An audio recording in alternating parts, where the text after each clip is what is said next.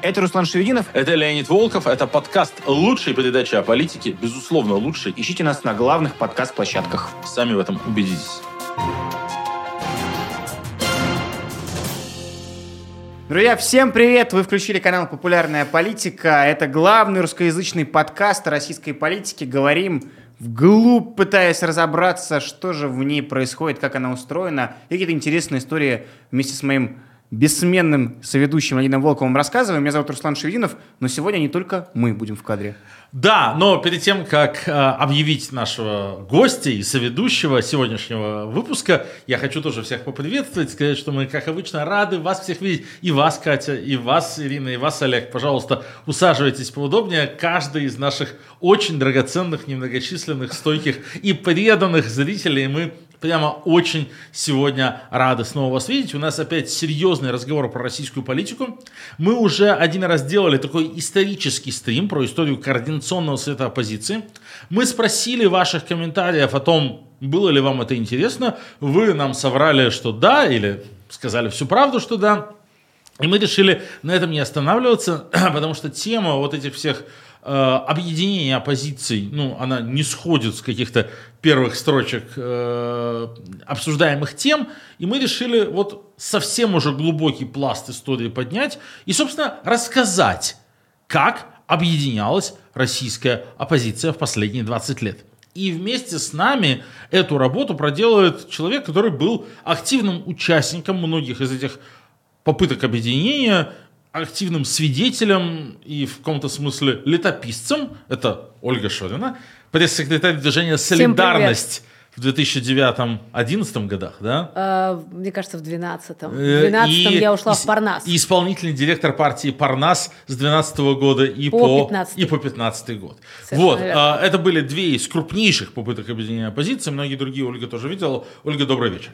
Uh, да, всем привет. Uh, на самом деле, я даже считаю, что это были вполне себе удачные истории объединения оппозиции, uh, но они заканчивались, потому что Потому что а что, с ним, а что с ними еще могло произойти? Потому что это ни, ничего не вечно. Да? Люди же не навсегда замуж выходят, а они так поработают как, вместе. Но, как бы... Нет, но я про объединение, я там условно выражаюсь, что это как замуж, да, но это же не навсегда. Поработаешь вместе, а дальше самостоятельно. Ну вот э, что, что происходило, какие там были центростремительные, центробежные процессы, сейчас будем разбираться, но сначала давайте какие-то э, зададим исторические временные рамки. То, что с Путиным что-то не так, ну, были люди, которые всегда понимали. Угу. Были мудрые женщины Марина Салье и Галина Старовойтова, которые понимали это еще в 90-е годы в Питере. Были мудрые женщины Валерия Новодворская и Анна Политковская, которые про это говорили с самого начала нулевых с Чеченской войны. Ну вот, к сожалению, всем им была уготовлена роль Кассандры из греческой мифологии, мудрой пророчицы, которая говорит абсолютную правду, и именно поэтому ей никто не верит до середины нулевых страна в целом пребывала в благом неведении, несмотря на многочисленные звоночки на Вторую Чеченскую, на Нордост, на Курск, конечно же, на Беслан. Экономика росла, как на дрожжах, по 10% ВВП в год. У всех получалось зарабатывать какие-то деньги. Путин еще ничего не нарушал, не выходил за рамки своих конституционных сроков. И кажется, что вот сама идея там объединяться против Путина – выглядел абсолютно маргинальной.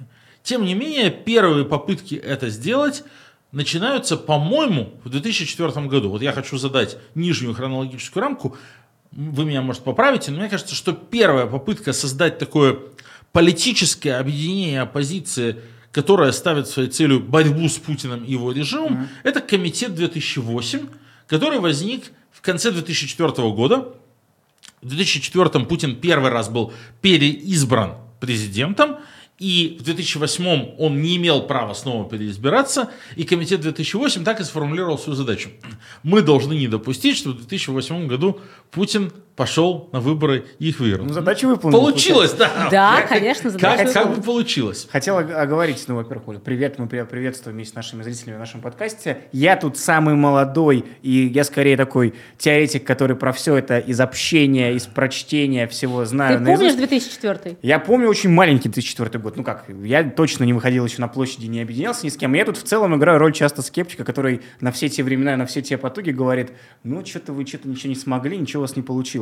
Поэтому, если буду задавать глупые вопросы, не удивляйся. У меня тут такая роль, и мне люди пишут в комментариях, Руслан правильно сказал. А, 2004 год, раз мы берем это за старт. А, Я так понимаю, конец президентского срока, прошла революция роз в Грузии, Майдан э, в Украине, оранжевая революция. На фоне этого, в том числе и в России, начинают говорить о каких-то попытках сменить власть. То есть э, не через уличную, а почему-то через выборы. Потому что в Украине путем после выборов, после фальсификации люди вышли на площадь. Тут задумка была точно такая же, вывести людей на улицы и таким путем сменить Путина. Или тогда была сильна какая-то оппозиция, которая могла избираться, которая могла быть допущена до выборов. Почему тогда сформировалась эта коалиция? Мне кажется, что это была скорее позиция мен- ментальная. То есть там даже не было про выборы речь, там даже не было ни про улицу речь, там было э, скорее что-то такое сформулировать, почему мы против, почему мы не согласны. Потому что был Курск, правильно Леонид напомнил, э, и эта история очень сильно всех потрясла. Была история Нордоста уже к тому времени, которая тоже была очень сильная для людей. И начались сомнения в Путине как таком правильном выборе, потому что еще первый срок он все-таки представлялся человеком современным, актуальным, который будет там что-то такое менять в лучшую сторону, в европейскую сторону. И он, в общем, также и выступал на Западе, его тоже там все любили как такой перспективного молодого политика. И э, тогда речь шла не про выборы и не про улицу, а скорее не- некое формулирование позиций, я бы сказала так. К концу первого срока Путину меньше лет, чем очень молодому Горбачеву, когда он пришел к власти. Путин воспринимается как прогрессивный политик на Западе. Всем кажется, что Россия находится на правильном пути развития. С Путиным дружит и встречается президент Джордж Буш-младший. Он говорит по-английски, он говорит Путин- по-немецки. Прогрессивный, смотри. Путин протягивает руку помощи и сотрудничеству Америки в борьбе с международным терроризмом после терактов 11 сентября. У него огромные успехи на международной арене. Он востребован в формате большой восьмерки и всех остальных.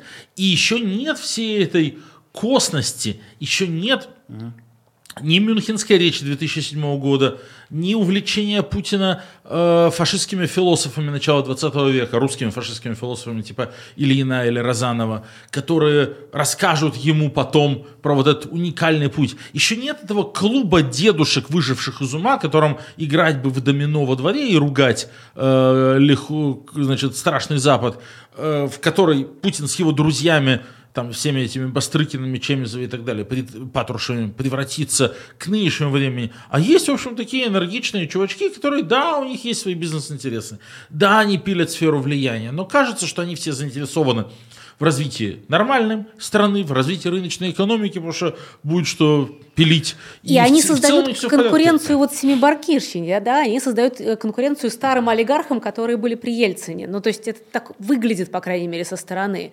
Поэтому ну, с ним связывают какие-то надежды. Поэтому там нет такого протеста против власти. Но Ну, тогда уже к четвертому году и разгон НТВ произошел, и уже в Госдуме не осталось оппозиционных партий. Да, в- осенью 2003 года происходит, на самом деле, очень важное событие. В декабре 2003 выборы в Госдуму. Яблоко и СПС не могут объединиться.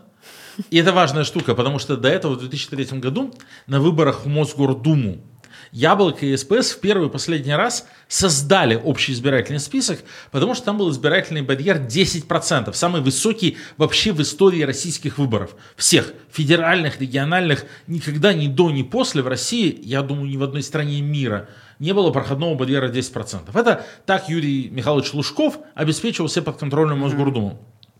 И поняв, что 10% можно поодиночке не пройти, Яблоко и СПС в первый и последний раз делают общий список. Избирательной кампанией руководит совсем молодой политический организатор Яблока, которого зовут Алексей Навальный. Между прочим, он делает этот общий список, является его архитектором, и этот список, преодолевая 10% барьер, проходит в Мосгордуму. Последняя политическая такая победа демократов в электоральном поле.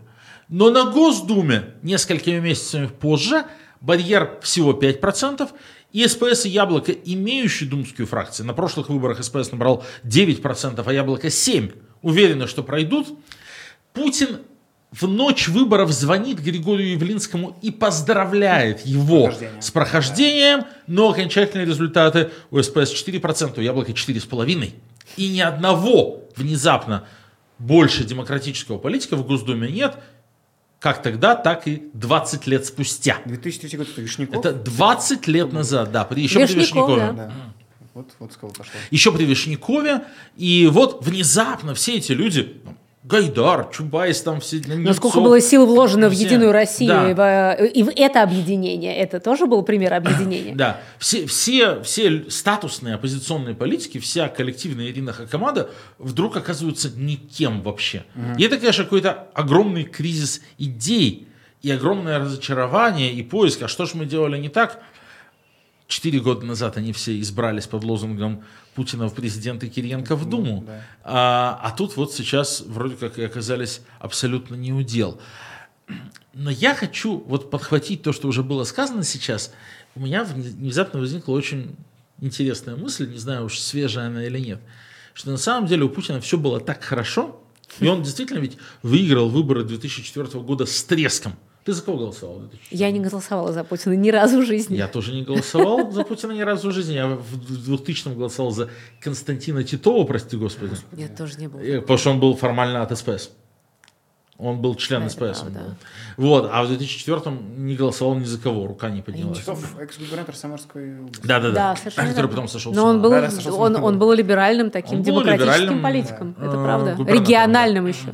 Что было Но правда. огромное количество людей за Путина проголосовало. Путин Да, в это 2004 без фальсификаций, судя по всему, набирает за 70% на волне этого экономического роста, стабильности и так далее. Все у него, значит, зашибись. И вот надлом-то случается, ты прав. Майдан, первая оранжевая революция в Украине, революция рос в Грузии. У ФСБшников, у путинского окружения все слишком хорошо. Нет врагов. Все классно на международной арене. А раз нет, то надо придумать, потому что любая спецслужба мира придумывает себе врагов, потому что иначе как обосновать бюджеты на следующий год? И они Но они верят в начинают- то, что, в то, что и Майдан, и революция РОС это все американцы. Да-да-да. У них абсолютно э, Они, убеждения. Именно так. Они считают, что это все придумали американцы. Да. Они продают Путину эту идею, что надо начинать бороться с оранжевой чумой. Да. Для нее нет никаких предпосылок. Ничто на это не указывает. Но это классная идея, под которую можно получить деньги, создать молодежки, начать агитационную кампанию, начать поиск э, там, внедрение агентов в среду несогласных. В общем, заняться всей той работой, которую спецслужбы только умеют делать. А подожди, а про временной отрезок, за который мы берем за старт, разве не в то же время уходит с поста премьер-министра Касьянов и открыто начинает критиковать Путина, уходя в несистемную оппозицию, и как раз тут пропаганда берет параллели, что вот там был Саакашвили, выходец из элит, тут был э, Ющенко, а теперь Нет. вот смотрите, у нас такой же Он не, оранжевый. он не сразу начинает критиковать. Он на самом деле сначала уходит в бизнес.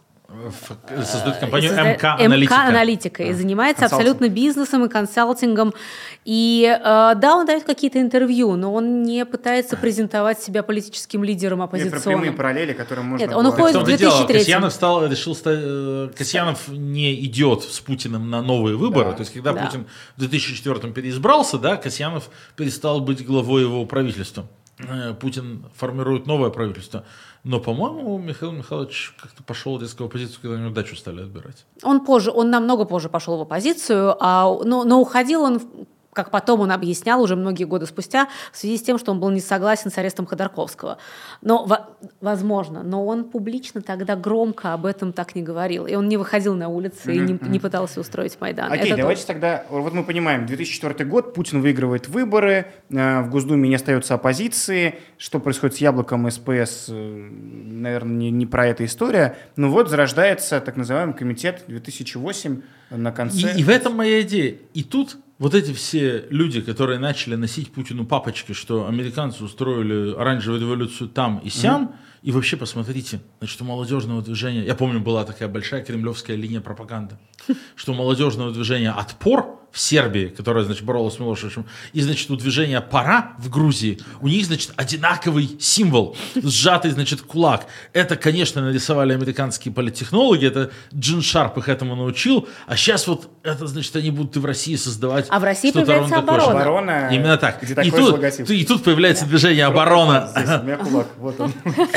И тут появляется движение обороны с тем, движение обороны с тем же, значит, символом, ну, как бы сжатый кулак, стандартный символ протеста. И пазл сложился. И вот этот комитет 2008, как бы я думаю сейчас, задним умом уже, конечно, что он их, конечно, триггернул. Так вот, мы этого боялись, и вот у нас И это вот происходит. появляется. Вот они, значит, как бы... Как май- мы май- и говорили. Как мы и говорили, они тут майданить собрались. Вот времена были, они в 2004 году решили сделать движение, которое через 4 года только поучаствует в выборах. Сейчас создашь движение, не факт, что месяц проживет, а Мне кажется, они даже не пытались участвовать в выборах тогда. То есть их была идея именно говорить о том, чего нам не хватает, да, то есть что нам нужно изменить. Там не было ре- реально никакой политической, я бы сказала, подоплеки. Это было общественное такое дискуссионное движение. это было либеральное или это было... Я помню, что... Это было там либеральное движение. Либеральное, да. Туда входили публичные интеллектуалы. Да, журналисты. А, Там было очень журналисты. много журналистов. А, Мотором всего этого был Гарри Каспаров. А, По крайней мере, наверное, ключевым основателем. И, может быть, поэтому, мы про это Да, еще да, позже да. поговорим, уже весной 2005 комитет 2008 распадается и прекращает деятельность. Это происходит довольно часто с движениями, которые создает Гарри Каспаров, но мы сейчас этого еще коснемся. Хронологически следующая попытка объединить несистемную оппозицию – это УГФ. Да. ОГФ. 2005 год, Объединенный гражданский фронт, новый проект того же самого Гарри Каспарова в первую очередь. А другая Россия уже позже была, А. когда пытались выдвинуть э, президента как раз того А это как самого. раз в восьмом году они уже пытались. Да. ОГФ это такая идея, что вот мы создадим широкий фронт несистемных политических сил. И тогда, наверное, впервые появляется идея, что мы будем сотрудничать и с нацболами, и с коммунистами, и с кем угодно, с несистемными коммунистами, с левым фронтом. Потому что мы вот такие вот протестные. И появляется власти, идея уличная.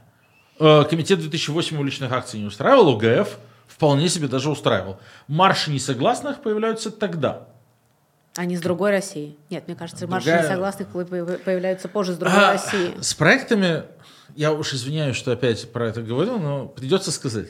С проектами, которые организует Гарри Кимович, очень сложно с неймингом, потому что у него есть какая-то страсть придумывать много имен и плодить сущности для похожих явлений. К концу нашей передачи, дорогие друзья, вы, мы устроим небольшой тест, и вы научитесь разбираться, в чем разница между Комитетом Свободной России, Форумом Свободной России и Российским комитетом действия. Я вам обещаю. Боже, тут никто на- не на умеет, часов, а, что ли, мы никто не умеет, а вас мы научим. Э, Но э, Но другая Россия, там был очень сильный э, Лимонов, и он ре- реально влиял на ситуацию, потому что он был на самом деле главным мотором и движущей силой всех уличных протестов. совершенно верно. Но как-то, по-моему... ОГФ, мне кажется, он не, не Это, присутствовал. это были такие близкие штуки э, с идеей всегда, что вот, ну, там, есть какое-то типа политическое крыло, уличное крыло.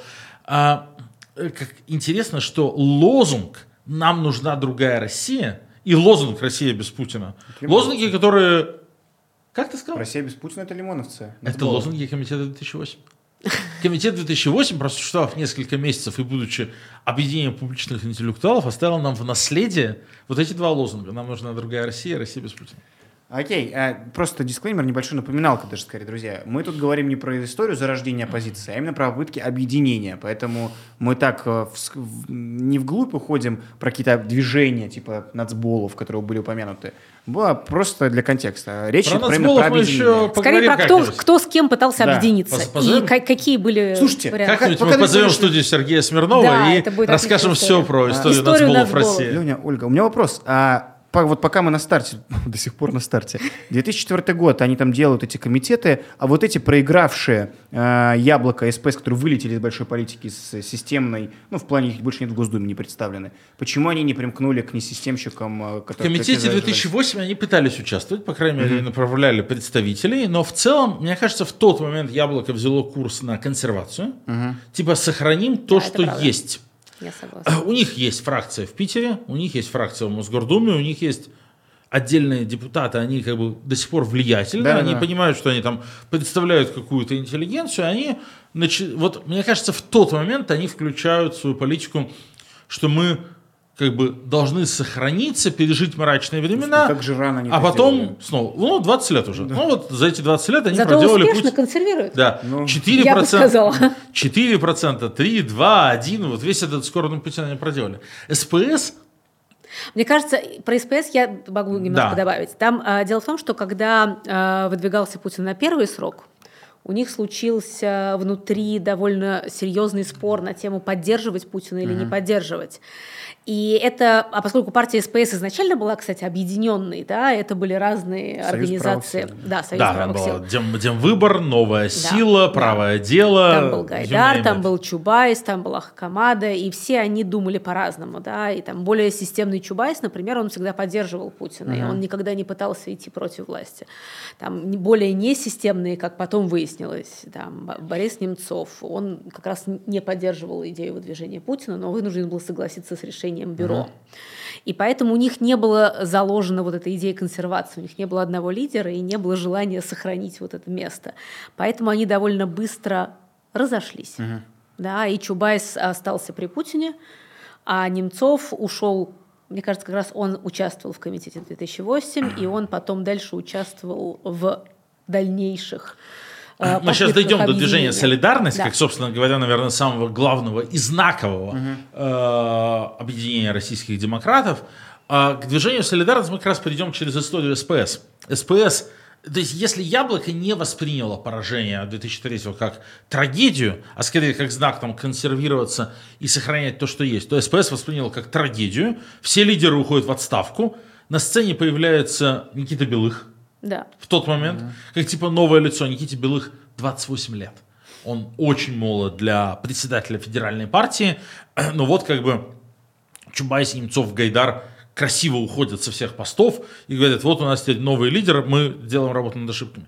Никита Белых нанимает э, уральского политтехнолога легендарного Антона Алексеевича Бакова, у которого есть знаменитый метод, который называется сетка, Бак, э, сетка Бакова, которая заключается, ну, как бы такой политический MLM, политический Гербалайф. Раздаем активным пенсионеркам деньги, чтобы те раздавали менее активным пенсионеркам деньги, чтобы те голосовали за нужную партию. С использованием сетки Бакова они набирают 16% на выборах в Заксобрание Пермской области, проходят еще в несколько законодательных собраний, и они понимают, что, окей, таким методом можно пытаться и на Госдуме получить приличный результат. Можно вернуться в Госдуму. Но барьер повышен до 7%. И денег надо бесконечно много. Кремль создает очень интересные условия. Кремль говорит, ты можешь потратить, э, ты можешь собрать деньги и потратить их на выборы, но, пожалуйста, как бы мы хотим контролировать финансовые потоки, финансовый фейерплей. Эти деньги должны пройти как бы через нас. Мы должны их видеть.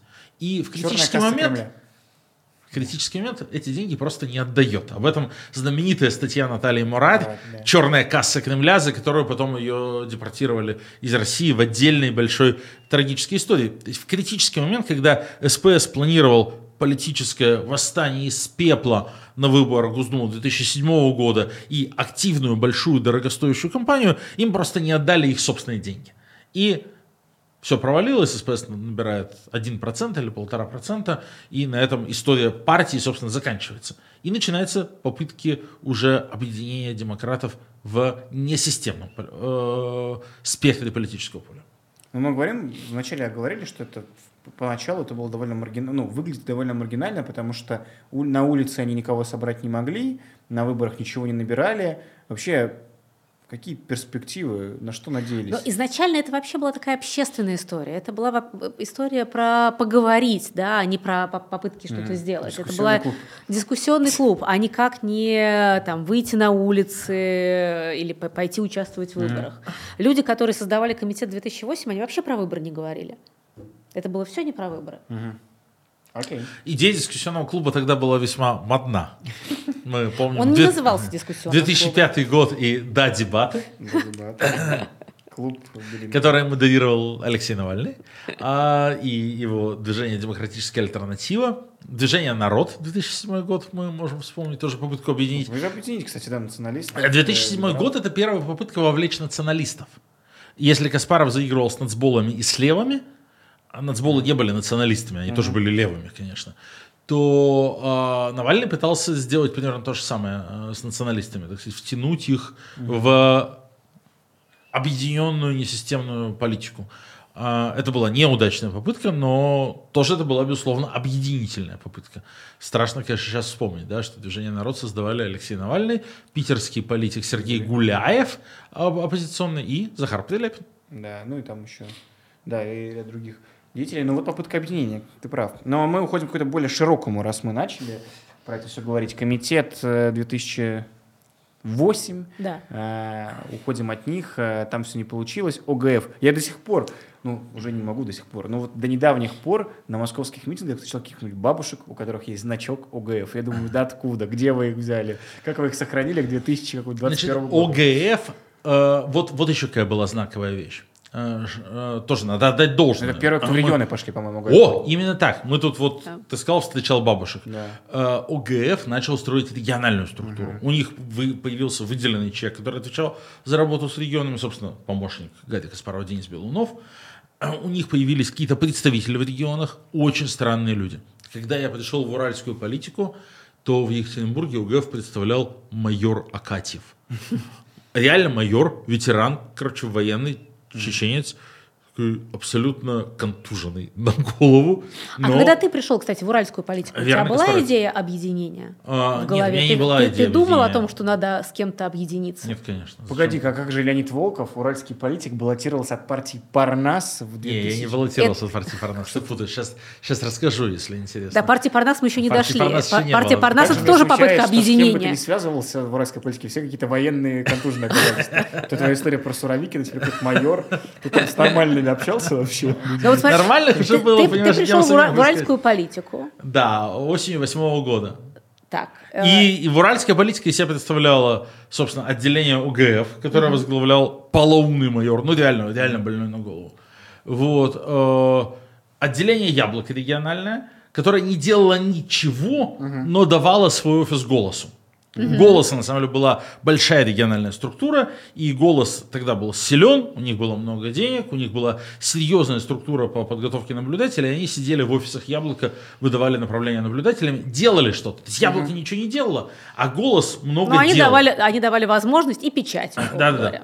Да, вот. И был, э, был загнивающий кусочек СПС, угу. как бы тоже региональное отделение СПС, которое, ну, типа, доживало последние дни, которое тоже не делало ничего. Все. В каких-то регионах были отделения РНДС Михаила Касьянова. Да, Российского Народно-демократического союза. У него была небольшая региональная структура в небольшом количестве регионов. Ну и все. Больше ничего в региональной политике в тот момент. Но в 2008 году ты думал о том, что надо с кем-нибудь объединиться? Вообще была у тебя такая ну идея ну, да. в голове? Ради э, чего-нибудь? Ну, тут, наверное, не очень интересно обсуждать э, Леонида Волкова. Я понимаю, но а это, интересно в принципе, обсуждать... Ну, вот, стратегия, стратегия в да. А вот молодой человек, который приходил в политическую жизнь, ну, ему казалось, ну, как бы, он читал какие-то книжки или там, угу. статьи, он думал, тогда еще все думали, что в России политика нормальная, ну, то есть у нас суверенная демократия, угу. по Суркову управляемая, но все-таки выборы проводятся, оппозиционеры регулярно выигрывают. Есть реальные дела в регионах. Да, есть реальные дела, совершенно верно. СМИ то есть, может, СМИ есть недобитые, то есть можно что-то делать.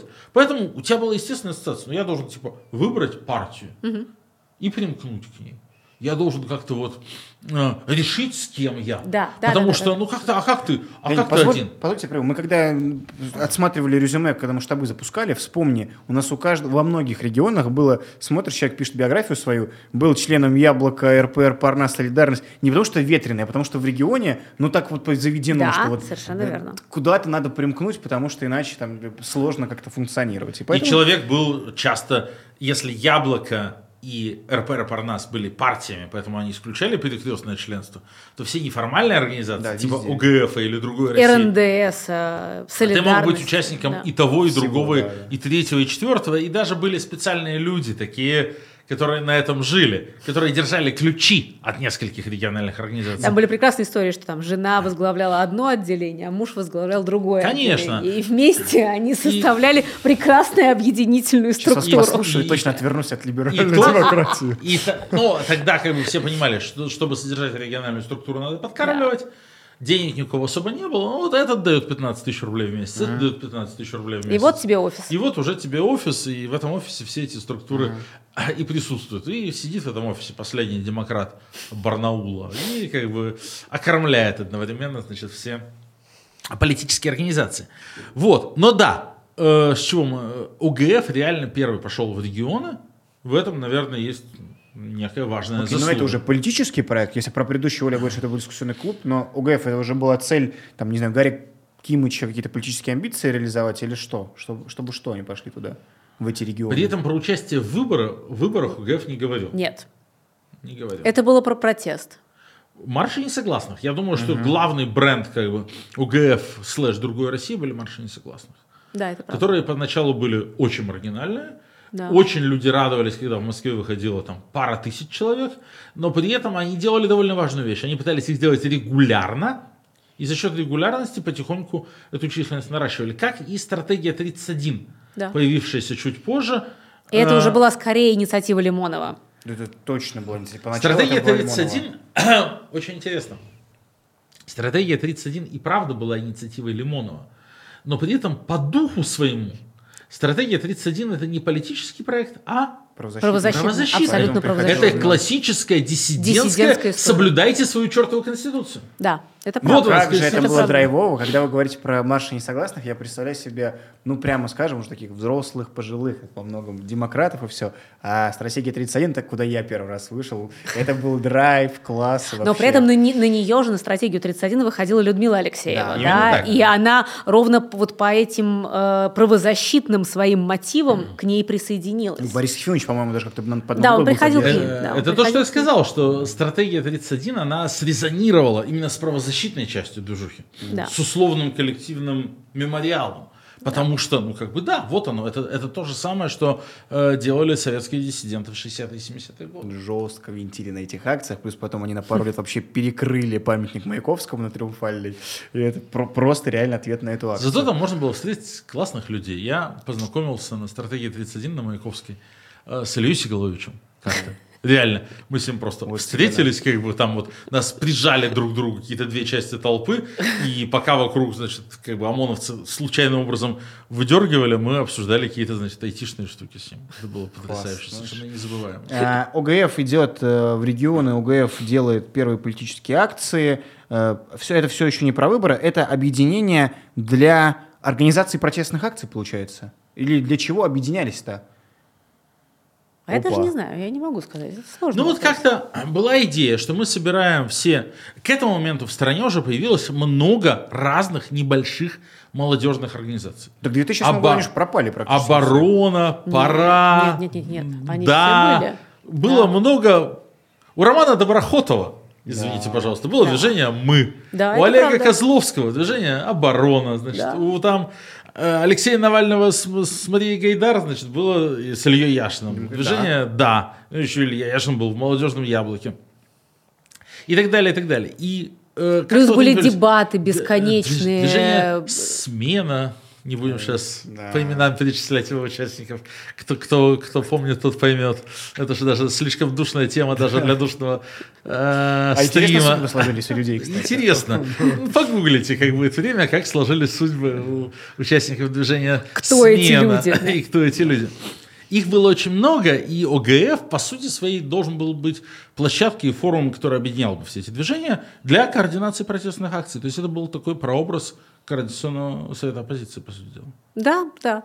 Я, я думаю, что И так. что не срослось, почему он-то развалился? Вы мне расскажите, как э, А, очевидцы этого А всего. он не развалился, мне кажется. Просто потом появились другие движения, которые стали более эффективно и более настойчиво координировать и как-то их направлять, да, и поэтому УГФ довольно долго оставлялась, оставалась отдельной площадкой. Каспаров хотел сохранять ее как отдельную площадку, свою такую подконтрольную, как, как он считал, подконтрольную ему.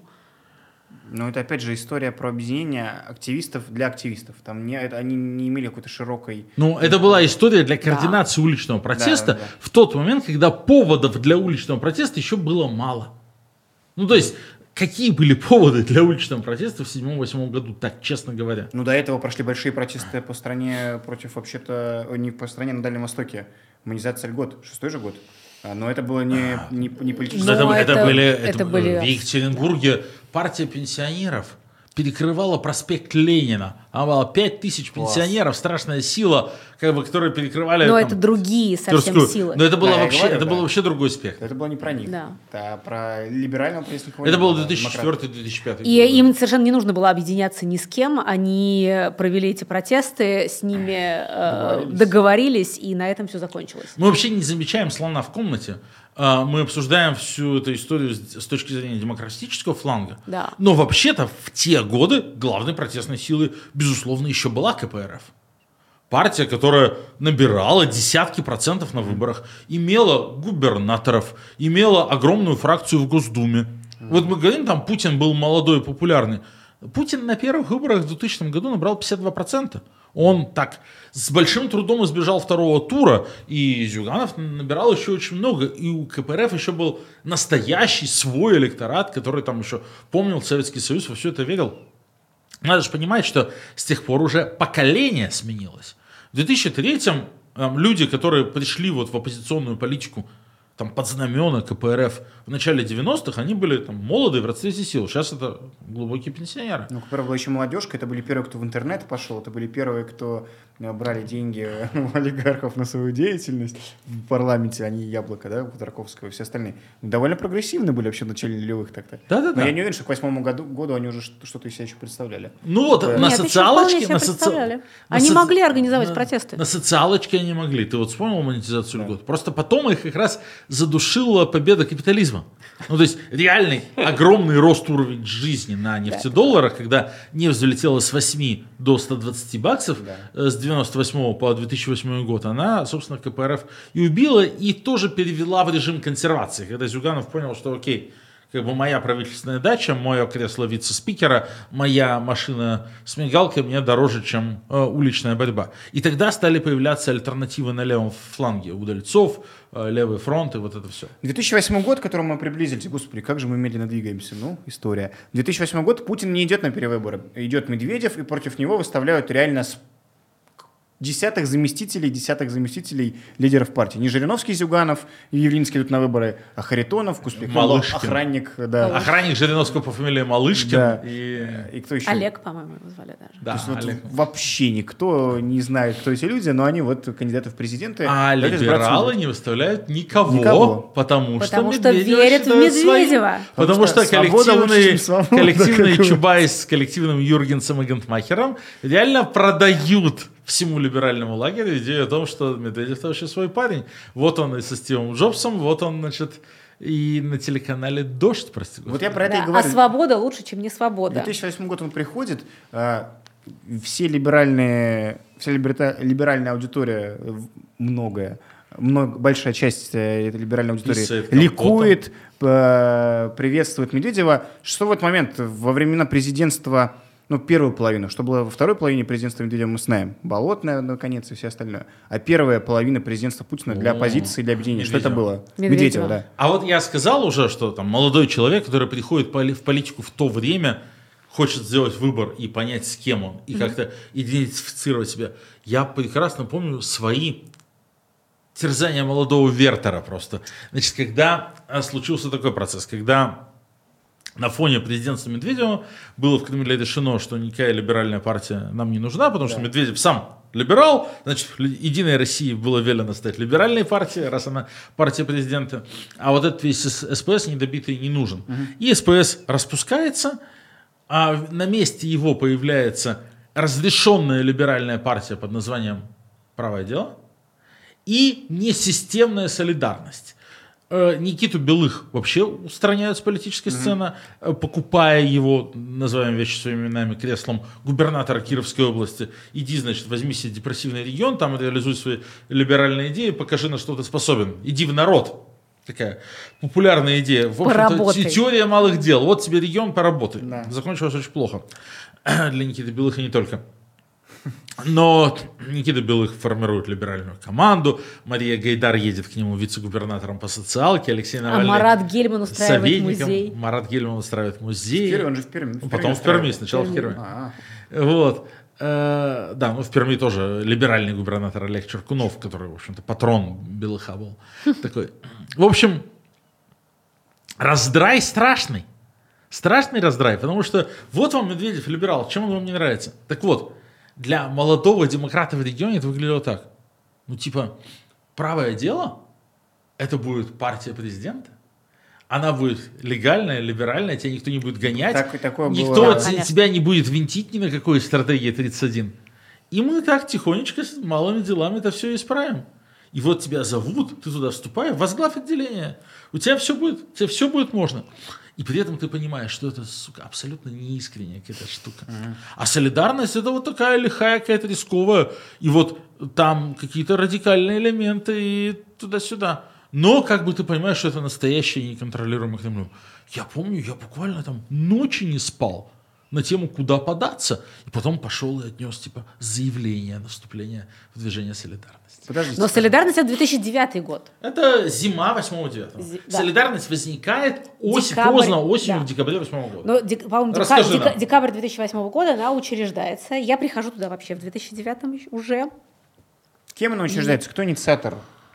А, ну, как бы основные инициаторы это, это, это- это был как раз Каспаров и Немцов. э, Немцов. Там был еще в начале Белых, Да. который потом самоустранился. А, Они создали бюро, и это была действительно попытка такого не единоличного и даже не двуличного управления, а попытка управления структурой такой более широкой. Было 11 членов бюро. И Там Ну, много менялось. Да, в 13, политсовете было 11. 40 человек. в политсовете было 40 человек, и он принимал основные э, решения.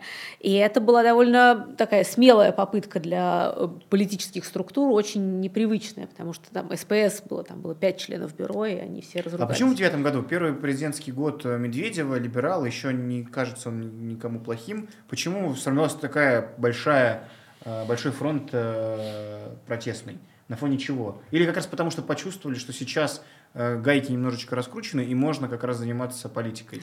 А, почувствовали, что раскручены, и два, ну не все верили ему. Ну то есть не было такого однозначного, да, все давайте теперь присягнем Медведеву как единственному либералу. Такого настроения не было. Кстати, я тоже не голосовала за Медведева. Ты голосовала за Медведева? Нет.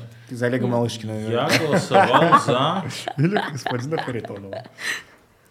Я не голосовал за Медведева, не могу вспомнить, за кого я голосовал. Я тоже не Но я могу узнать. Я уже в тот момент был активным блогером, вел ЖЖ, и у меня там наверняка написано. В 2008 году? Боюсь реально там увидеть. Вдруг, например, за Медведева бы расстроились, если они не подводили. Малышки, думаю, малышки. Думаю, думаю, что против, думаю, что против всех. Да, я тоже могла уже за против всех.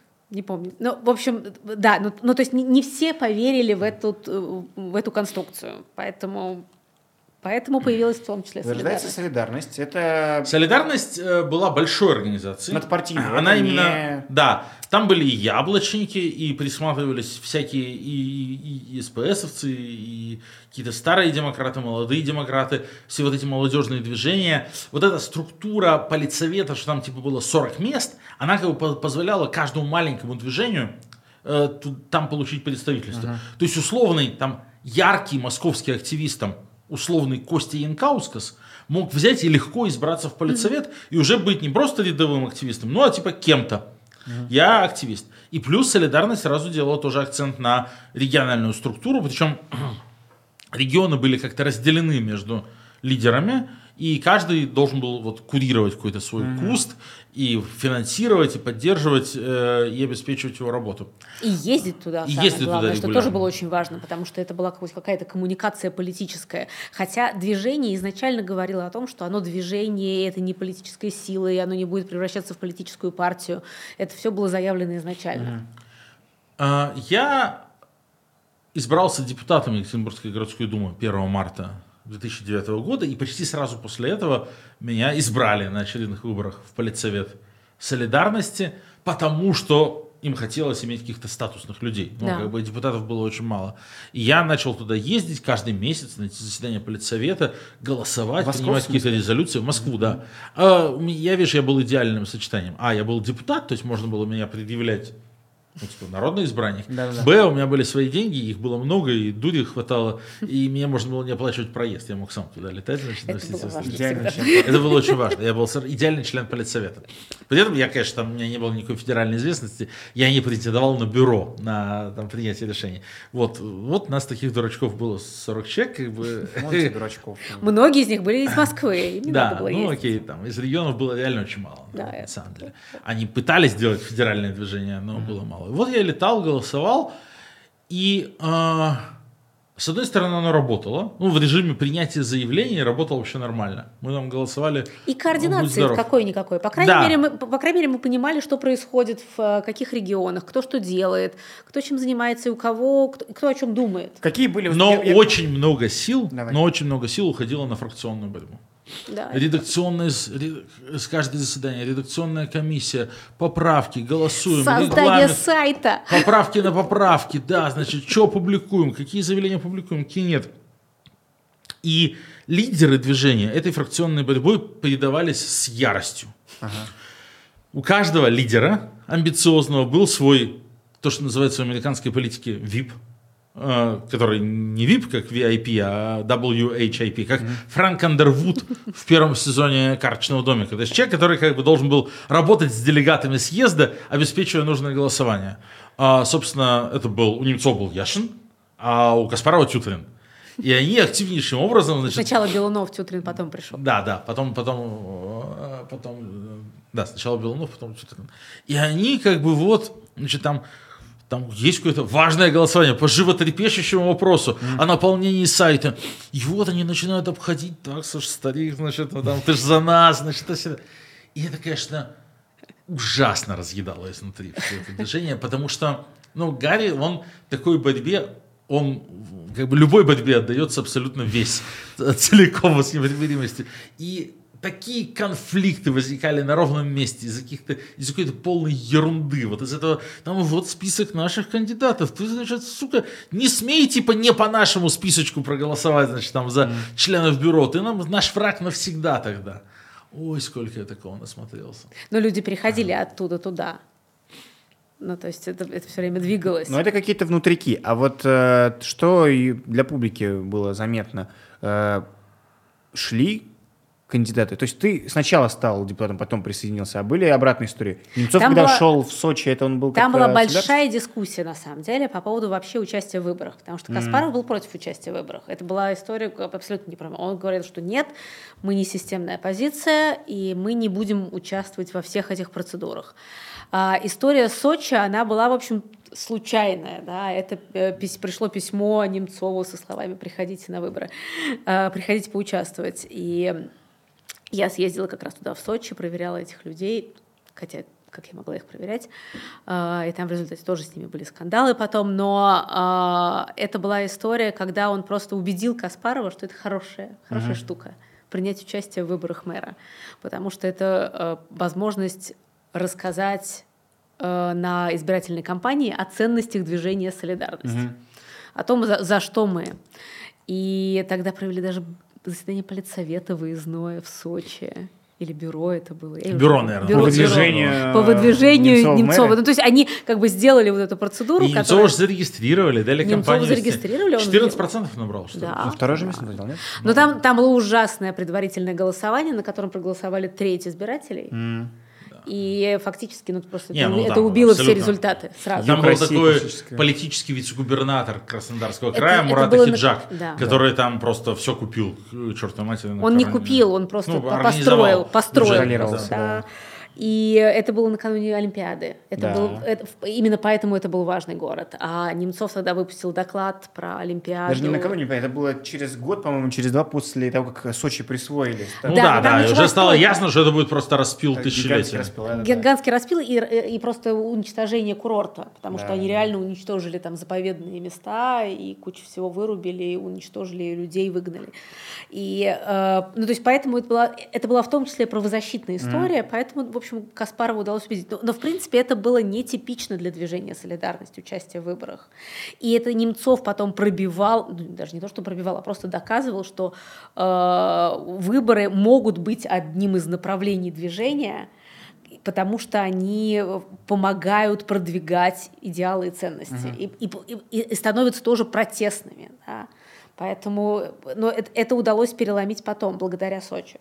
Тогда же как раз где-то в эти годы, еще сейчас вспомнил, седьмой, восьмой, когда были выборы в Мосгордуму, седьмой, по-моему, был единственный кандидат за всю историю, выдвинутый от СПС и от Яблока, Карамурза, которого выдано, который Да. смог В девятом, договориться только это было в девятом году. Значит, в девятом. Девятом, Смог да. со всеми договориться. И по самому хорошему округу, поэтому по Ломоносовскому. И очень хороший результат, ну там типа Ну, там занял да. второе место, но результат Вот. был приличный. Те же самые времена, о которых говорим, оппозиция. Ну, Карамурза, Карамурзы отдельная история и про яблоко, и про СПС. Да, это, везде э, да, это, это его личная э, договоренность. Она не, вообще не связана ни с кем.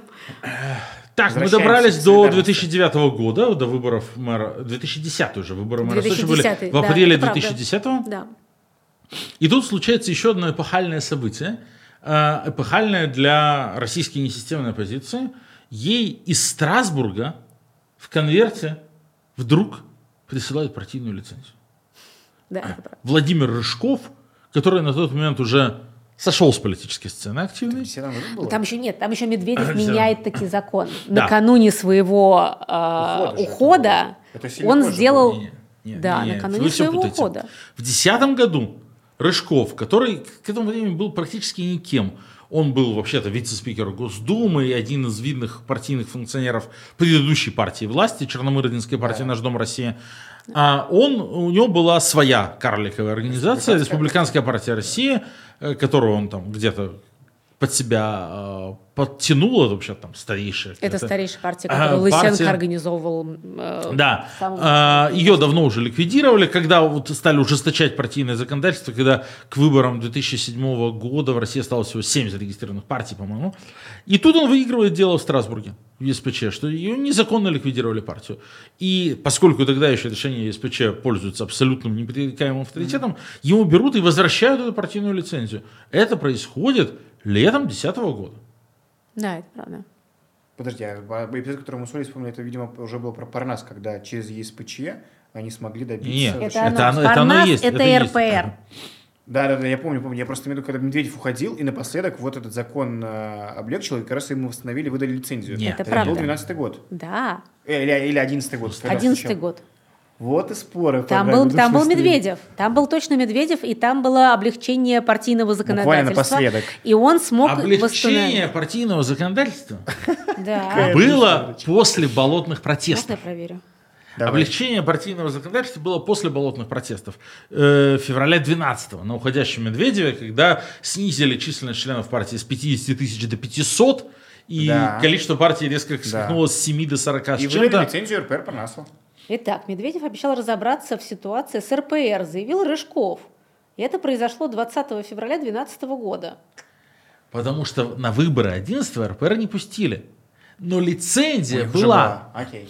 Их не А. пустили на выборы, потому что э, была очень, были очень жестко установлены ограничения по допуску к выборам для партий. Но саму лицензию РПР получил летом 10 и внезапно возникла у всех идея, что мы сейчас на выборы 11 пойдем, если мы партию построим. А что такое партию построим? Почему я про это помню? Потому что я сам занимался этим строительством. Если мы сделаем партию под те ограничения, тогда существовавшие, когда надо иметь 50 тысяч членов, э, в- а- отделение в 43 регионах и э, вот эту вот всю штуку. И летом 2010 года а, Немцов, Рыжков, Касьянов и Милов вчетвером Не, извини, пожалуйста, в апреле 2011 года Европейский суд по правам человека опубликовал решение о том, что ликвидация РПР была незаконной. Блин, значит, летом 2011 года, окей. Да. Но пер- э, ключевой момент перед выборами в Госдуму. Перед, вы- это, это правда. Да. Перед Ле- выборами. до всякого медведев, до, до медведевской либерализации. Извините, летом 2011 года Немцов, Рыжков, Касьянов и Милов решают, что у нас есть шанс попытаться успеть зарегистрировать партию снова. Потому что лицензию вернули на выборы 11 Да. У них это не получается. И партия возникает, собственно, как зарегистрированный субъект только После- После после болотных Да. протестов, после медведевской либерализации, когда планку количества членов снижают с 50 тысяч до 500. Но в тот момент, тем не менее, идея это есть. что сейчас мы сделаем вот эти 50 тысяч членов партии, нарегистрируем. Я просто помню, я проводил, да, летом 11 правильно, региональное учредительное собрание партии РПР «Парнас», РПР Рыжковское название, Парнас принес Касьянов, придумал партия Народной Свободы. Что нам надо, мы снимали огромный зал, я кучу денег своих потратил, потому что нам надо было, типа, 600... 50 тысяч. Да, то есть в каждом регионе было там 600 человек посадить. Самое большое региональное отделение было где? Ну, как сказать, в Свердловской У тебя? области. Ольга, ты была исполнительным директором. Я позже Самое стала региональное отделение было в Ингушетии. В Ингушетии, да, там было 1600 членов, потому что в Свердловской области Минюст как бы Проверял? проверял, а в Ингушетии а в нет. Ингушетии были свои порядки. Нет, Ольга? вот, это- вот это не помню. Все забыла, да. Окей. Хорошо. Хорошо, э, э, говорим про... И теперь Ну, я, а, я теперь получил ответ, почему Каспаров во всем этом не участвовал. Ну, потому что он был против Потому что выборов. он был против выборов и против Он был против выборов, и он считал, что все это неправильно, что участвовать в этом невозможно, что все эти выборы изначально неправильные, да. Но а, я, кс- кстати, замечу, что это было первое объединение РПР Парнас, за- заточенное на выборы. Да. Прямо политическое. Прям вот настоящая бороться за партия, власть. да. Окей. Милов, Касьянов, Рыжков, Кас- э, Немцов. Немцов, да, Да. совершенно Они верно. тоже поделили регионы. Каждый должен был там в, э, в 10, ре- в 12, в 15 регионах как бы за свой счет, за свои ресурсы э, найти местных лидеров, создать региональное отделение. Требования к региональному отделению были невозможны. То есть у тебя должно было быть в региональном отделении там больше 500 членов. Это значит, что ты на учредительное собрание должен был лично притащить 300 человек. Там, ну, то есть должен был быть кворум больше 50%, который Минюст проверял. Надо было снять большой зал и найти реально там 300 желающих. живых людей. А Живых РПР людей настоящих. этих э, политиков, это не было политической надстройкой над солидарностью? Это не были те Нет. же самые люди? Нет, Они не совсем использовали нет. те же Совсем самые- нет. Э, Потому что Рыжкова- Рыжкова- Рыжкова и Касьянова солидарности не было. Рыжкова и Касьянова солидарности не было. При этом Рыжков был в другой России вместе с РПР. А Касьянов всегда был отдельно. Милов ушел из солидарности перед тем, как э, объединиться И у него был с. РПР Парнас. У него был демвыбор решение, с Жаворонковым. И, ну, у него был... У него чуть ли не лицензия была на тот момент, нет? Потом. Это Потом, потом уже им позже. дали. А, когда, Потому что он а, ушел из РПР Парнас. а, ну, с- давайте там, уж если вспоминать, э, с Демвыбором и Миловым была очень некрасивая история. Милов, ну, он человек, мы его любим, но не за это. Он человек довольно конфликтный, тогда был еще гораздо моложе и горячее, и он довольно быстро со всеми поссорился в рамках РПР Парнаса. И а, мой регион, Свердловская область, как раз относился как бы к сфере э, Его. интересов Милова. Типа и мы с ним делали региональное отделение. То есть он был мой, так сказать, куратор среди вот этой четверки э, федерального бюро. И в какой-то момент ко мне приходит и говорит, с этими старыми значит, мудаками мы каши не сварим, а мне пообещали, Сурков, ну, да, что мне дадут партийную лицензию и пустят нас на выборы, у нас будет нормальная партия на базе Демвыбора. У него Демвыбор был зарегистрирован как общественное движение, Да, такое да, же, да. как Солидарность. Я говорю, Володя, ну как бы мы это развалим, а в Кремле тебя все равно обманут. И так и вышло. То есть Милов в какой-то момент хлопнул дверью, Парнас потерял часть отделений, и в итоге, наверное, тоже это повлияло на то, что Парнас не успел полностью зарегистрироваться к выборам 2011 года. А Милова, естественно, кинули. Кинули каким образом? Лицензию это ему дали, но при этом ему в политсовет, это, видимо, было условием, ввели огромное количество откровенно кремлевских чуваков. Да, Жаворонкова, там, ну, не будем перечислять всех а по фамилиям, но... НТВ бывают эксперты. Да, ну, очень часто. И кончилось это тем, что когда Милов понял, что его обманули, и стал пытаться реализовывать независимую политику, его собственный политсовет переголосовал и выгнал из собственной партии к чертовой матери. И так это закончилось. Был болезненный очень урок. Я знаю, что для самого Володи тоже была болезненная очень история. Ну вот, как бы, так это все закончилось. Да, говорим мы с вами про этот самый РПР Парнас, как Это- этим, кстати, этап объединения. Всем этим занимался Ради Хабиров, кстати. Вот, вот такие вещи, как бы там в, в оппозиционную организацию, в политсовет Еще внедрить Хабиров, там да. правильных людей, как бы и вот там замутить, чтобы тебя, чтобы используя бюрократическую вот эту фигню, чтобы тебя самого в твоей же организации переголосовали. Вот это АПшечка тогда хорошо умела делать, Да, Хабиров. не, не новичком травить, а вот такие вещи. АПшечка тогда же делала другую Россию без Лимонова, индуцировала раскол. Э, у них был и проект «Яблоко без Делинского», кстати. Ну, в общем, активно в такие штуки Звучит игралось. отлично. Но, но партия, поскольку там все, везде процедуры, и нужно все это соблюдать, потому что все это может проверить Минюст, то там ты не можешь это как в движении там более свободно. Переголосовать, давайте еще раз, давайте соберем. Это невозможно. И поэтому в партии, конечно, это очень легко все провести. Да, надо понимать, что российское законодательство о партиях, оно и сейчас ужасное, и, но оно и тогда Оно было, было абсолютно ужасное. То есть, как э, мой друг и коллега Федор Крашенинников писал в одной статье, оно абсурдное, потому что, например, ты не можешь по российскому закону построить партию анархистов.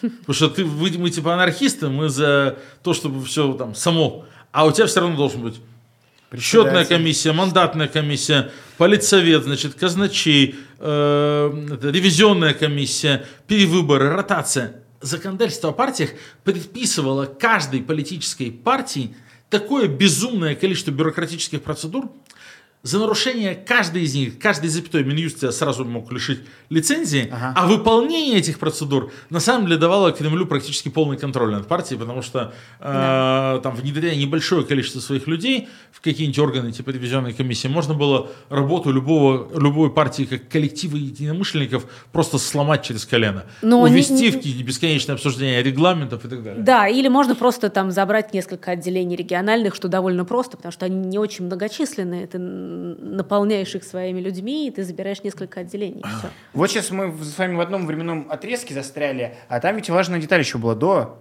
хайпа вокруг РПР Парнас, так называемого. История с болотными протестами, где солидарность оказалась э, заявителем митинга, Да, совершенно верно. подав э, Потому что солидарность заранее. Подавала на много разных митингов. Да. Это была организация, заточенная под митинги и акции протеста. И многие акции протеста проходили очень тихо, спокойно и малочисленные. На самом деле не было таких крупных акций. Я помню, что в сентябре, накануне парламентских выборов, на Пушкинской собралось порядка полутора тысяч человек. И это, И это было казалось очень очень митинг, круто. да. Это было необ- необыкновенно здорово. И поэтому, э, да, на следующий день после выборов э, Надя Митюшкина вместе с Анастасией Удальцовой подавали заявку. Анастасия Удальцова при этом не была членом солидарности, но просто она была в этой конструкции, даже, может быть, это была УГФ. Они подавали заявку на следующий день после выборов На чистые пруды. на чистые пруды. И да, с этого И тогда все эти заявки абсолютно рутинно удовлетворялись, что характерно. Да, потому что их было несколько. Они подавали на всю неделю, например, Так самое главное, что к десятому, когда вышли уже действительно там 100 тысяч человек, то уже была заявка согласованная и поданная заранее. А вот 24 уже Уже новая была. Да. новая была. Потому что за Да. 10 10 была 15 дней, да. Да, да, Да. да. То есть они хорошо подготовились. Но, кстати, отличительная черта нашей передачи, мы много упоминаем имен людей, которые на самом деле важны и играли большую важную роль, просто чуть-чуть там менее медийный, чем обычный герой. Там, когда мы говорим про э, Белунова, упоминали важный человек в истории всех этих процессов. Он сейчас в Брюсселе выступает, А, Когда говорим в про отличие от нас. Надежда Митюшкина Академия тоже. Немцова, между прочим. Да, ну, там, Надя Она до сих пор, например, играет важную роль э, в э, Немцовом мосте. Она важный человек, который поддерживает этот народный мемориал каждую неделю. Ну и такая она настоящая подвижник и так далее. Да, Ну, это- С большим уважением можно только Так говорить. что поставьте лайк за этих людей. Э, И вот оказалось, что начинаются протесты, в- на которые приходит огромное количество новых людей, впервые выходят на площадь, впервые политика становится модной штукой, не выходит за круг активистов, за круг некоторых маргинальных персонажей, все-таки нельзя э, без этого, Э, и становится какой-то очень популярно и модно заниматься и увлекаться И вот политикой. от этого, в этот момент э, все эти движения оказались за бортом. Потому что они, от- потому что э, солидарность с ее перспективы казалось, да это мы организовали. Мы организовали митинг на 100 тысяч человек. Мы подали заявку, мы организовали сцену. А мы история. единственные, кто знаем вообще, как все это делается. А для этих людей это пустой звук. Они вообще не знают, Да. э, кто, кто- они себя не ассоциируются никак. Никак не... Они ассоциировали себя с Акуниным скорее, чем с Конечно. Каспаровым. Да, Да, да, это да. правда. У них было такое э, противоречие полное в этом смысле. Но тогда появился Координационный совет. И это был тоже успешный пример, на самом деле, объединения. Потому что Про было Координационный понятно... совет, посмотрите наш выпуск. О- мы рекомендуем тоже несколько понять, что это был недель- неудачный. Нет, это был удачный, потому что он выполнил свою роль на, сто- на- на- на то время, на которое он был нужен. Пока было что координировать. пока А, был подожди, протест. А какую роль? Вот, вот Он, мне, он, что ко- он, он, коорди- он координировал э, какие-то совместные действия разных групп людей. Окей, кроме акции с э, А больше ничего не надо. пикетом и выход на Лубянку, в день, когда была регистрация нашей партии, что Всё. еще было сделано Все. Советом? Этого достаточно. А какая у него была роль? Он- А он же- представляешь, как это дезер... Ну, вот меня это очень не мотивирует объединяться в новые круглые столы, потому что тогда это, ты говоришь, это хорошая идея. Мы год заседали и провели две акции. И даже у меня Да, руки совершенно Думаю. Блин. Ну, мы потому что надо, надо больше встречаться, знаешь. Нет, ну потому что на самом деле э, любое объединение, оно должно быть с какой-то целью. Ты не можешь объединяться просто для того, чтобы давайте мы посидим. 100%. да. А, у, у, этого, у этого объединения была какая цель, да, провести акции. Оно провело акции, провело. Успешные, довольно успешные. Все, спасибо, все молодцы. В следующий раз будем, на- найдем цель и объединимся еще раз. Ну, хорошо. Кстати, мы, важно, мы тут говорим про либеральный. Я сейчас вспомнил, что 10-11 год — это время манежки протестов националистов, на, погромов на Манежной площади, и чуть э, до этого... Бирюлева. И позже Бирюлева. э, э, объединение националистов. Было Когда движение- Бога. Это когда поехали Это, э, Белов ну, да, когда появилось ДПНИ, как объединение националистических На- на- национальное объединение националистов было этнополитическое движение «Русские», куда вошли ДПНИ, куда вошли э, Э, Демушкинцы, Демушкин и Демушкин, Белов, Тор, э, Крылов. Крылов, наци- национал-демократы, то есть слишком ра- широкий спектр националистов тоже объединился, 10-11 год, и тоже, ну, у них не было доступа к СМИ, но это было с точки зрения народных настроений, тогда национализм был очень популярен. А Другая почему? С ними работала, кстати. Потому что в восьмом году экономический рост закончился, Да. начался кризис, начались трудности, Путин перестал торговать обещанием роста и перспектив, а Кремль стал торговать стабильностью. И возникли условия для этого, возникли и одновременно пошло закручивание гаек. Вот уже вот здесь, это уже мы на фоне Мюнхенская речь седьмого года, разворот от Европы, Бухарестский саммит НАТО, грузинская война, вот эти все истории, вот мы как бы начинаем против всего мира ощетиниваться, и одновременно эко- экономика начинает стагнировать. Вот здесь уже условия для уличного протеста возникли.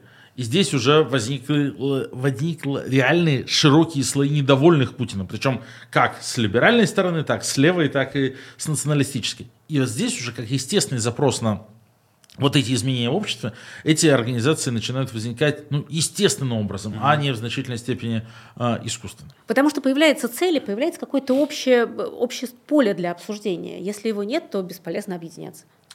Дорогие друзья, мы очень сильно вышли за обычный хронометраж лу- лучшей передачи Ну, о политике. посидим, И в ладно? этом, конечно, виноват я, наверное, потому что поставил рамку слишком широко.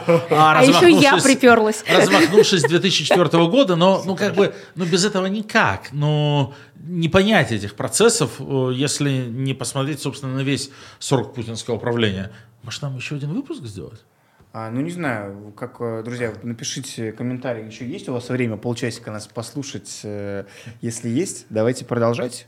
Мне кажется, что можем. А, друзья, это лучшая передача о политике, она же душный стрим. По-моему, мы сегодня по душности превзошли просто сами себя. Мы жонглируем именами, которые никто не помнит, и датами, которые были в прошлой жизни, но нам хорошо в этой студии.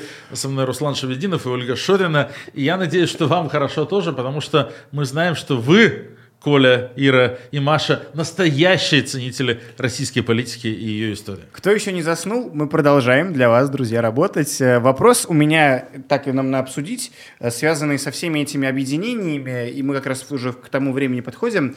Вот скажите мне, 2012 год, болотные протесты, до появления Координационного совета, ведь не было как такового объединения оппозиции. То есть самый успешный в истории оппозиции с точки зрения поддержки, вывода на улицы людей, какой-то информационный, ну, количество поддержки в интернете, в оффлайне. Это те времена, а, и не было никакой структуры. Солидарность была, конечно, существовала, но она все равно была такой, никого не хочу обидеть, узкая, для узкой группки людей э, важной Но она штукой. была организационно очень важной, потому что она э, организовывала сцену, э, договаривалась с мэрией, писала Да-да-да, заявки. это Она ключевая проводила важная роль, но не для широкого, это Но широкие массы, вышедшие на улицу, с ней себя не штуки. ассоциировали. Нет, это правда. И получается, Это было объединение ad hoc. И как Вот же да. так? Как же так получается, что в самый успешный период для оппозиции никакого объединения Так вот это, было? наверное, и урок, который надо выучить, что не надо создавать какие-то формальные структуры в надежде на что-то там, потому что, как мы увидели уже в нашем историческом обзоре, расчет на то, что эти формальные структуры сыграют какую-то роль, как правило, не оправдается. Создавали структуру для митингов в тот момент, когда не было предпосылок для митингов. Создавали структуру для выборов, когда не было выборов. И наоборот, структурой не предназначенной для этого. Потом на выборы все-таки шли в надежде что-то добиваться. А самое крутое объединение, да, которое возникает, ну вот, от хок, потому что так сложились условия, сложились лидеры, сложились люди, им не обязательно себя даже как-то называть и как-то самоидентифицировать, но они понимают, что вот сейчас надо делать это. Для меня история с, э, опять-таки, 2013 год, выдвижение Алексея Навального в мэра Москвы, он формально идет от партии РПР Парнас, Да. а его выдвижение поддерживает И это, солидарность. это практически Да. добивает партию, в том смысле, что приводит к большому конфликту между Немцовым и Рыжковым. Да, Да. совершенно Ну. Рыжков Вот про это ты, наверное, можешь подробно рассказать. Ну, э, Рыжков тогда пытался быть э, не то что лояльной Кремлю партии, но партией, Не переходящих через... не переходящей черту. Ага. Да? Выдвижение Навального это было довольно резкий антикремлевский шаг и анти, а, против администрации президента. У них были свои конструкции на выборы мэров. А, и это было, это было так- таки- таким важным камнем э, в этом конфликте, который потом просто развивался, потому что а, позиция Рыжкова была следующая, что вы не занимаетесь реальными делами, вы не работаете в регионах, вы не предлагаете регионам то, что их интересует, а вы боретесь с Путиным. Хватит бороться с Путиным, давайте мы будем там партией малых дел, Да, давайте мы будем заниматься тротуарами, Ну смотри, до- дошел до поста депутата. Мосгордумы с такой позицией. Подарили. Но он дошел, а где он сейчас при этом, да? Э, И он ушел из партии, он оставил свою же партию РПР Парнас, потому что он не выдержал вот этого конфликта и не выдержал дискуссии и переговоров. Но интересно, что к этому времени Милов ушел, Да. сопредседателей три, Немцов очень сильно топит за выдвижение Навального, Рыжков очень сильно топит против, и решающая оказывается позиция Касьянова. Касьянова, Касьянова. который после колебаний склоняется на сторону Немцова. Но он довольно жестко склоняется на сторону Немцова. И мне кажется, что именно Касьянов стал э, тем человеком, который э, в меньшей степени был готов к компромиссу с Рыжковым. Потому что Немцов, как человек, в принципе, склонный к тому, он, он был знаменит тем, что он всех объединял, да, и он ходил ко всем, договаривался, и всех пытался каким-то образом э, привести к компромиссу, да. Он не то, что был готов там, э, подчиниться мнению Рыжкова, но он был готов его выслушать и при- принять его, да. Касьянов в этом смысле выступил довольно жестко. Нет. А я, кстати, что-то сейчас э, пытаюсь вспомнить. э, Это никто же не помнит, что Алексей был формально выдвинут вообще от партии РПР Парнас. Все помнят, движение Навального, формально это было от РПР Парнас. А почему от Парнас? Потому что не подписи начали собирать. Да. Алексей собирал подписи муниципальных депутатов, фильтр. но если не бы он не был избирателей. партии, ему надо было еще собирать 70 тысяч подписей избирателей. Поэтому была использована лицензия Парнаса. Вот тебе объединение. Там, Да. сильный И системный вот, политик. и, и вот зачем оно нужно было. Да. Да, и, А, оно, и оно было рабочее, оно И было вот- эффективное. и вот- И вот оно закончилось. Как, как в анекдоте про соломку. Да. Это буквально, ну знаешь, вот человек умер, попадает э, на небо, его сразу несут в рай, ве- ведут в рай, и сразу там ему какие-то огромные почести. А он такой, ну как бы, боже, я прожил вроде обычную жизнь. Для чего все это было и почему сейчас...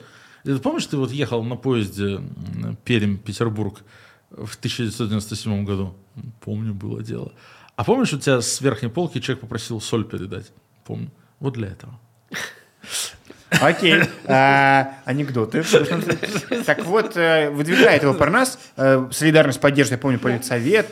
Подожди, это я сейчас президентские выборы вспомнил, потому что я- это я помню. А мэр- Но мэрский тоже солидарность поддерживает. Мне кажется, да, Солидарность поддерживает. Там Яшин. э, Там, кстати, тоже было непросто. Да. Я помню, что Яшин долго бегал с тем, чтобы там тоже договориться, чтобы солидарность проголосовала, потому что там были разные. Там было зрения. мнение, вообще не надо голосовать, потому что мы, в- мы в в выборах не участвуем. Да, Да, да. там были такие взгляды. А, вот эта история такого ситуативного объединения, это скорее хорошая история ситуативного объединения, когда разные... Потому что была ясная общая цель. Но Да. я помню, она что больше, чем прокремлевские СМИ, мочили только как раз либеральные из партия Яблоко, э, все эти... тогда Где выборы, извините. колумнисты новых газет некоторые обвиняли Алексея там Все просто Ну, мочили. а, либо- а уж, а уж сколько колонок написал заместитель главного редактора Кремлевской газеты «Московский комсомолец» Айдар Муждабаев. Ух.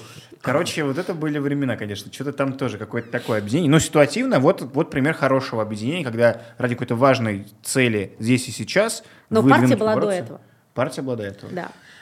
И завершая всю историю с попытками объединения российской оппозиции, конечно, надо вспомнить про демкоалицию и Вот история. 15-16 года, но это точно тянет на какой-то отдельный большой выпуск. Ух, я про это могу сколько всего рассказать, и там реально много интересного с точки зрения практической политики, и это помнится уже очень хорошо. И оттуда мы извлекли сами для себя много уроков. Умное голосование, как идея, зародилась тогда, в общем-то, из тех э, попыток. И президентская кампания Навального, на самом деле, ее корни лежат а, в политической кампании региональной 15-16 года. Ну, это надо еще Мне кажется, отдельно это надо, часок надо поговорить. отдельно поговорить про, вы, про выборы. Да, Господи, про- сколько же мы напишите. будем говорить про объединение оппозиции, Нет, это мои? про Не, выборы, друзья, это другое. напи- Про напишите. выб- выборы и технологии. Напишите, напишите в комментариях, хотите ли вы узнать все про то, почему Демкоалиция набрала в Костроме 2%, и как вообще возникла идея ходить на региональные выборы, и как российская демократическая оппозиция смогла найти себя в российских регионах. Это очень интересная по-своему история. Ну, это хорошая. История с вот этой вот демкоалицией, это история реально про совсем уж разных и с разным отношением друг к другу в, личном, в личностном плане людей, но которые реально объединились вот тогда для этой истории. Ну, выводы сделаем. В ту Демкоалицию входили, собственно, ФБК, ФБК, Парнас Парнас, и Открытая Россия. Открытая Россия, И Демвыбор. Демвыбор, Либертарианская партия России, по-моему, была. Ну. да, еще. Ну, короче, разные Ее да, никто особо не замечал. движения, но- да. Окей, э, да. Но теперь это- Парнаса уже нет, кстати.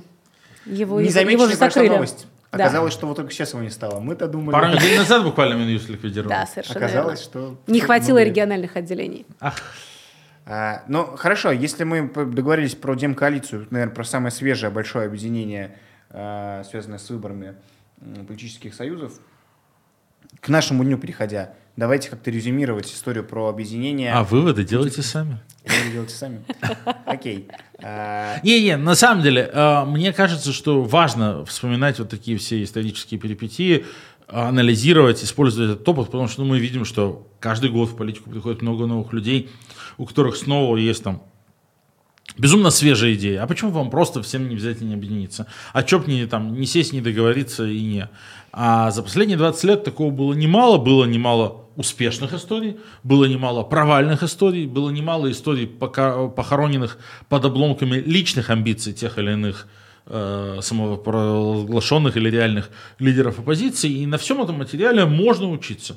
Я не призываю здесь никого делать никакие конкретные выводы. Мне кажется просто, что то, что вот мы за эти полтора часа обсуждали, э, в этом есть несколько достаточно поучительных тейков. Но в любом случае, мне кажется, объединение ради объединения – это совершенно бесполезно. Надо хоть понять, для чего это все делается. Слушай, а я подумал, пользуясь эфирным случаем, Оля, как очевидец, участник многих вот этих вот историй, связанных с объединением и так далее, расскажи нам какую-нибудь историю или байку без имен, какую-нибудь дикую, чтобы все наши зрители офигели, про какой-нибудь э, политический этот союз или какой-нибудь, ну, без имен, да, что Или там с именами. Ну, с именами это вот к Леониду, какой он любит, он у нас каждый Дикие выпуск истории мы кого-то расчехляем. Ну, не про объединение, про какие-то вот эти вот союзы политические. Кто что-нибудь там отчебучил, интересно и поучительно нам сегодня будет услышать. А я пока вас, друзья, призываю Нет, подписаться по ссыл- по Я отказываюсь.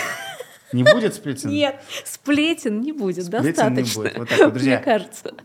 Пишите ваши комментарии, ставьте лайки, переходите по ссылкам в описании под этим а, выпуском. Нас можно не только смотреть, но и слушать. Пишите темы, предлагайте и гостей для следующих выпусков. Ну, а это был Руслан Шевединов. Леонид Волков, И Ольга Шорина. Специально для вас. Спасибо большое. Всем пока. пока.